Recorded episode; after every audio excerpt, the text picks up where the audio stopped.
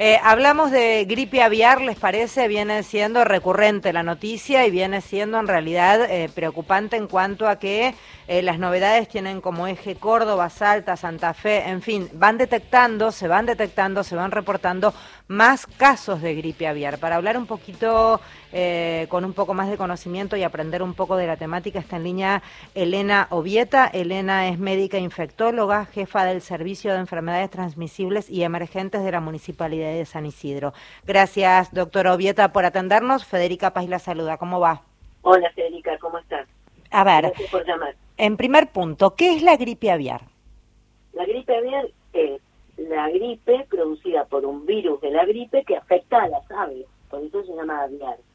Principalmente afecta a aves silvestres, sobre todo acuáticas, marítimas o de lagunas, y también ha habido brotes a lo largo de la historia en aves de corral, de, eh, digamos, ¿cómo se dice? Organ no, eh, de faena, gente que tiene producción a gran escala de granjas avícolas, eso no sería la palabra. Gallinas, pavos, en fin, animales que habitualmente uno asocia al uso después para, para el consumo humano. ¿Cómo, cómo llega una gallina o un pavo a contagiarse de esto? De otra ave, de otra ave. Y de hecho, cosa que queremos siempre aclarar, no es que ahora por esta alerta del SENASA, que enhorabuena de que tengamos el alerta, porque esto implica que la gente puede avisar si ve una ave enferma o si la mitad de su corral eh, no está comiendo bien, disminuye la producción de huevos, no toma agua, están medio cachuzos las gallinas o los pollos, tiene que avisar al SENASA porque habrá que estudiarlos a ver qué están afectados. Ahora, eh, del 2003 al 2022, o sea, casi 20 años, ha habido poco más de 860 casos de gripe aviar en humanos. Entonces, en el mundo, en el mundo o en Argentina, en el mundo. En el mundo. Entonces, la transmisión interhumana de gripe aviar, si quieres, está demostrada. No es que tenemos que empezar a pensar que huye otra vez cuarentena, COVID, no, no tiene nada que ver. Em, ¿Cuán contagioso es entre los animales? Digo, ¿por qué hay tanto alerta? ¿Qué podría pasar en el caso de que esto se transmitiera tan fácilmente como aparentemente sucede? Por un lado se transmite por las migraciones de las aves. No podemos estar pidiéndoles un certificado de vacuna a una gaviota que cruzó la frontera con Bolivia o que pasó de Córdoba a Santa Fe, claramente. Las aves se contagian porque viven en, digamos, en grupitos, ni hablar si son de corral o de, de, granjas avícolas, digamos, están todas juntas. Entonces las aves se, se, contagian entre sí. Ahora, ¿cómo un humano puede adquirirlo? Y esto sí es importante, digamos, tener el alerta en esta situación, es que si vos ves un ave silvestre que está enfermita, que camina medio chueca, que se le cayeron las plumas, no te detengas a agarrarla, ay pobrecita, le voy a dar un poco de agua. No, no se la toca y se avisa al SENASA.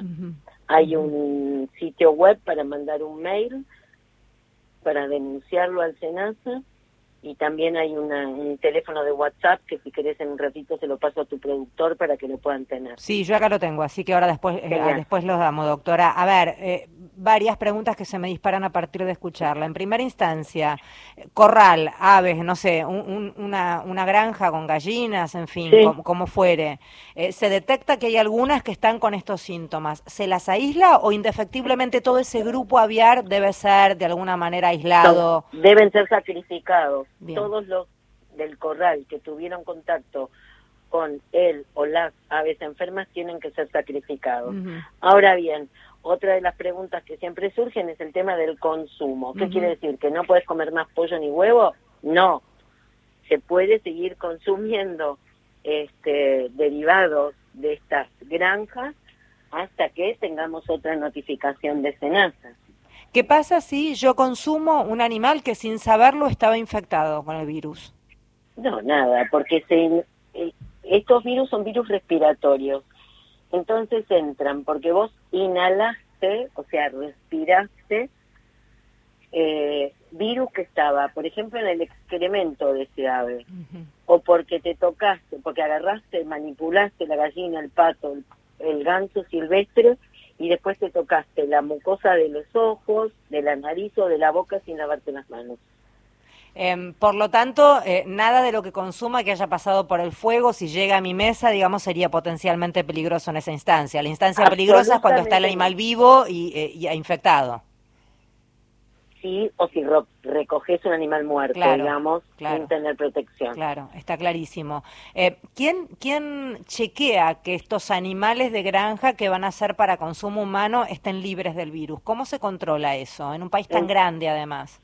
Entiendo que el SENASA, yo soy médica de humanos y adultos, este, pero esto, digamos, teniendo, por eso nunca hay que comprar, lo vimos en las noticias y en otros lugares cuando tenemos triginosis. Nunca hay que comprar alimentos que no estén avalados previamente por SENASA, de frigoríficos grandes y serios, etcétera. Bueno, había circulado como, como un viral de, de, mucho temor en cuanto a la potencial peligrosidad si este virus pasaba, por ejemplo, a las palomas, que acá en la ciudad, por ejemplo, no, las palomas, población de palomas. las palomas, los gorriones, Viste que al principio te dije, en general afecta aves silvestres, acuáticas y luego aves de corral. De momento, palomas, gorriones, todas las aves que tenemos en las ciudades, no. Distinto es el caso citacosis, loros, cotorras. Lo vimos con el brote intrafamiliar que hubo en la ciudad de Concordia, en Santa Fe. Este, las, las, los loros, las cotorras, eh, pueden estar afectadas igual que las palomas por citacosis y también puede dar neumonía. Bien, por lo tanto también que valga como consejo porque es habitual esta descripción que hacía eh, la doctora Ovieta en cuanto a que si uno ve, no sé, algún animal, algún ave allí que está medio lastimado, uno tiende a levantarlo, recogerlo, tratar de que se reponga, armar la cajita, en fin, es como un ritual que eh, suele hacerse. La higiene es fundamental, más allá de que usted está en este momento recomendarlo no hacerlo, pero si lo hacemos, si se hiciera, la higiene a ultranza. Absolutamente, o sea, primera recomendación, no tocar un animal enfermo o muerto. ¿sí? Si vos estás de camping, fuiste con los chicos, encontraste un ave muerta, no hacer el ritual, bueno, vamos a darle cristiana sepultura al pajarito, nos despedimos, todo esto. No. Eh, lo mismo si está enfermo o cachuzo, no acercarse para agarrarlo, para darle agua de comer. Llamar inmediatamente a las autoridades. Esto es el alerta epidemiológico y sanitario. Eh, esto es lo mejor. Ahora, si aún así lo hiciste, uy, no me acordé de lo que pasaron en la radio, en la tele, bueno, lavado de manos, preferentemente si vas a recoger una ave enferma, ponerte un barbijo, tener protección ocular y el lavado de manos continuo. Lo mismo corre para los trabajadores de las granjas avícolas. Sí, que ojalá tengan, ojalá tengan esa protección que usted está describiendo. Deben tenerla. Eh, doctora, por último, ya sabemos por lo que acabamos de escuchar que en realidad los casos en seres humanos son pocos, son muy pocos estadísticamente, pero ¿cuáles son los síntomas? ¿Qué le pasa a un ser humano si se contagia de gripe aviar? Bueno, por eso también los trabajadores de granjas avícolas o, no sé, veterinarios, ornitólogos que están en determinadas áreas que en este momento puede haber circulación de gripe aviar, insisto, entre las aves, no entre los humanos, deben tener la, digamos, el alerta de decir, uy, yo estuve en contacto, se murió la mitad de mi corral y empecé con fiebre, dolor de cuerpo, dificultad para respirar, un cuadro así símil gripe y consultar precozmente contando este antecedente que nosotros llamamos antecedente epidemiológico porque puede haber un tratamiento si es instaurado en forma precoz. Bien, y, y si no si no se instaura este tratamiento, ¿es, grave? La mortalidad es del 50%. Bien, bien, buen dato. Entonces, ¿vacuna existe? No. No. Y, y está buena la pregunta. Aún así, me parece estar preocupándonos en este momento por un alerta epidemiológico de gripe aviar, cuando mucha gente no está vacunada adecuadamente para gripe o para COVID, me parece que tenemos que poner el foco en otro lado. tenemos que completar nuestros esquemas de vacunación para gripe y para COVID y no hay vacunas para gripe aviar eh, por lo que yo te decía, porque es infrecuente su circulación entre los humanos. Nosotros nos vacunamos para gripe con las dos cepas que fueron más prevalentes en los últimos años. Doctora Vieta, gracias por hablar con nosotros, un gusto.